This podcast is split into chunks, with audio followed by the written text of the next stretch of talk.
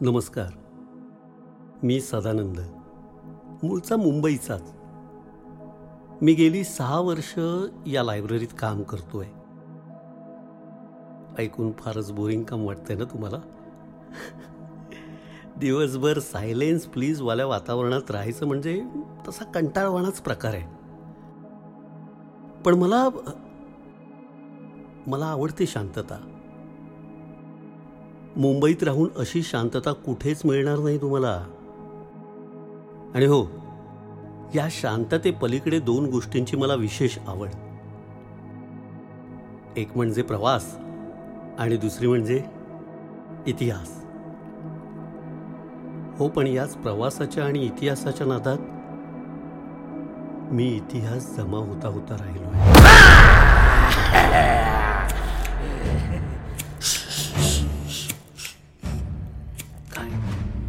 ओरडताय कशाला? लायब्ररी आहे ही. हवं तर डोळे मिटा आणि फक्त ऐका. भूता खेता आणि कथा. तर या लायब्ररीत बसून मी बरीच पुस्तकं वाचत राहतो. खास करून इतिहासाच्या नोंदी असलेली. वेगवेगळी युद्ध लढाया तह त्यातलं राजकारण समाजकारण याबद्दल वाचायला मला खूप आवडतं. हां नाही नाही. मला त्या काल्पनिक कथाबिथांमध्ये अजिबात इंटरेस्ट नाही आहे हो पण माझ्याबरोबर जे घडलं ते मात्र काल्पनिक कथेच्याही पलीकडचं आहे. जेव्हा केव्हा सलग सुट्ट्या येतात तेव्हा मी प्रवासाला निघतो. आणि अशा जागांना भेटी देतो ज्याला ऐतिहासिक महत्त्व आहे. महाराष्ट्रातले महत्त्वाचे सगळे गडकिल्ले कधीच फिरून झालेत माझे. पण गेल्या वर्षभरापासून मी इतिहासातल्या वेगळ्याच काय म्हणतात ते हां ऑफबीट ऑफबीट जागांना भेटी देतो. तसाच एक मोठा इलाका म्हणजे कोकण. हो कोकण. महाराष्ट्राचं दैवत छत्रपती शिवाजी महाराजांनी स्वराज्य स्थापनेचं कार्य सुरू केलं. तेव्हा कोकण सर करणं त्यांच्यासाठी अतिशय महत्त्वाचं होतं. कारण इथले अनेक दुर्गम आणि जिंकायला कठीण असे किल्ले. आणि हो समुद्र. त्यामुळे महाराजांनी कोकणातील विजापूरच्या बादशाकडे असलेला भाग जिंकून घेत तिथेही स्वराज्य स्थापन करायला सुरुवात केली.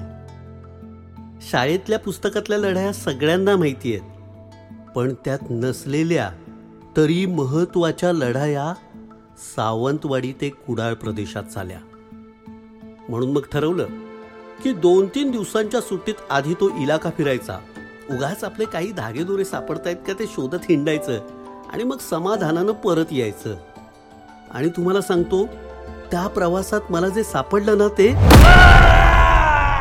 ते माझ्या जीवावर बेतणार होतं. आणि मी परत आलो खरा समाधानाने. पण काहीसा थरथरत काहीसा बिथरलेला. तर मी सावंतवाडीत पोहोचलो आणि सगळ्यात आधी गाठला एक ऐतिहासिक डोंगर. उंचपुरा हिरवागार. हल्ली ट्रेकर्स आणि हायकर्सचं अगदी लाडकं झालं हे ठिकाण. नाही नाव मुद्दाम सांगत नाही. नाहीतर गोष्ट ऐकून तुम्ही तिथं गर्दी कराल. संध्याकाळी सहाच्या दरम्यान. त्याच डोंगराच्या पायथ्याशी एका पराक्रमी घोड्याचं स्मारक आहे.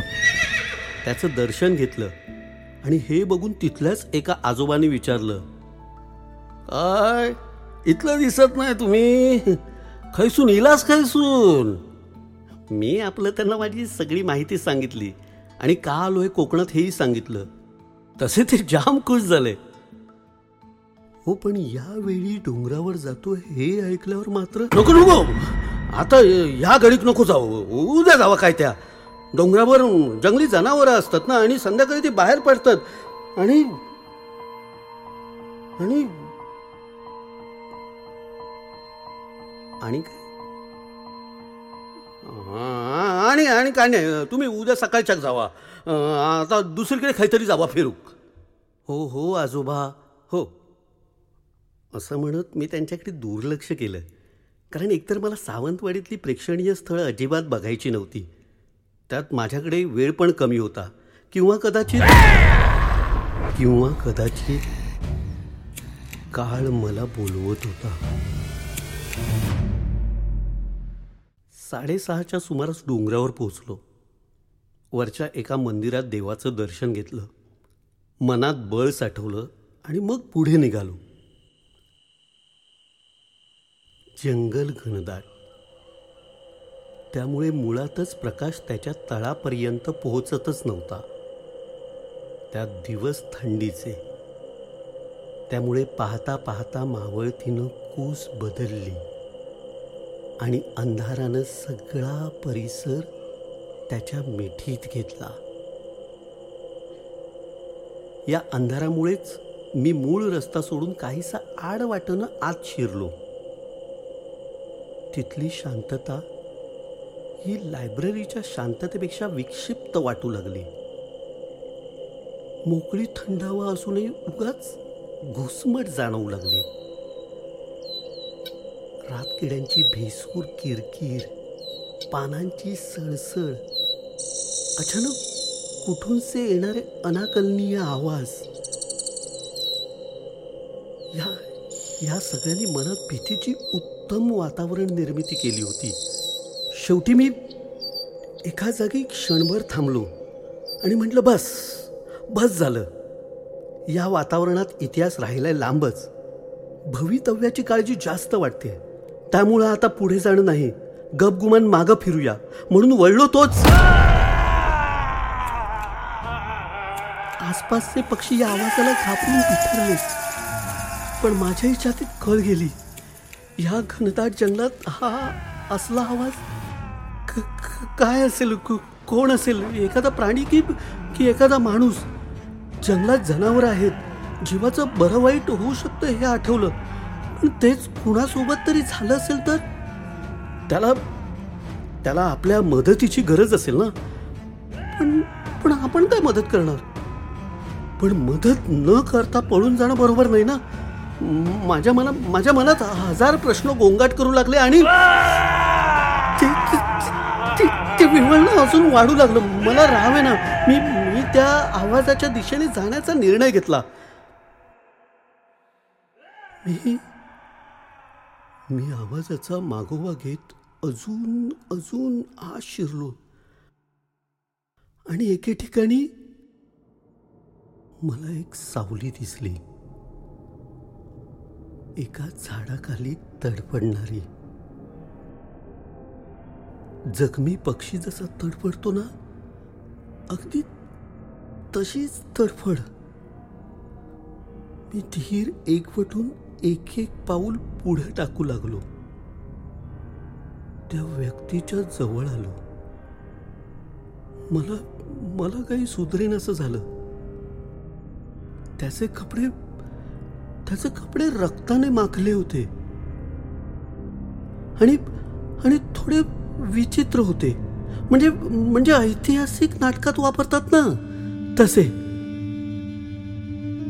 मी पाणी हवंय का विचारायला म्हणून त्याला हात लावून वळवलं तसा. तसा तो दात विचकून हसू लागला. त्याचे डोळे त्याचे डोळे लाल बुंद झाले. मी मी घाबरून मागे झालो आणि ठेचकळून खाली पडलो तसा तो तसा तो उंच उडी मारून माझ्या छातारावर येऊन बसला. दोन्ही पाय माझ्या छातीत घट्ट रोवून त्याने माझा गळा वळला आणि म्हणाला काफिर तेरी जिंदगी अब मेरी है. त्याने त्याची पकड अजून घट्ट केली. माझा श्वास कुठल्याही क्षणी बंद पडायला आतुर होऊ लागला.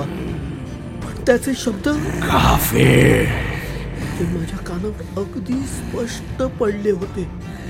तो मला काफीर म्हणाला मी जमेल तसा श्वास एकवटून म्हणालो कोण आहेस तू? त्यावर तो गडगडाटी हसला आणि म्हणाला कुछ लोग मुझे खबीस कहते हैं खबीस लेकिन मैं मैं खवास का बंदा हूँ।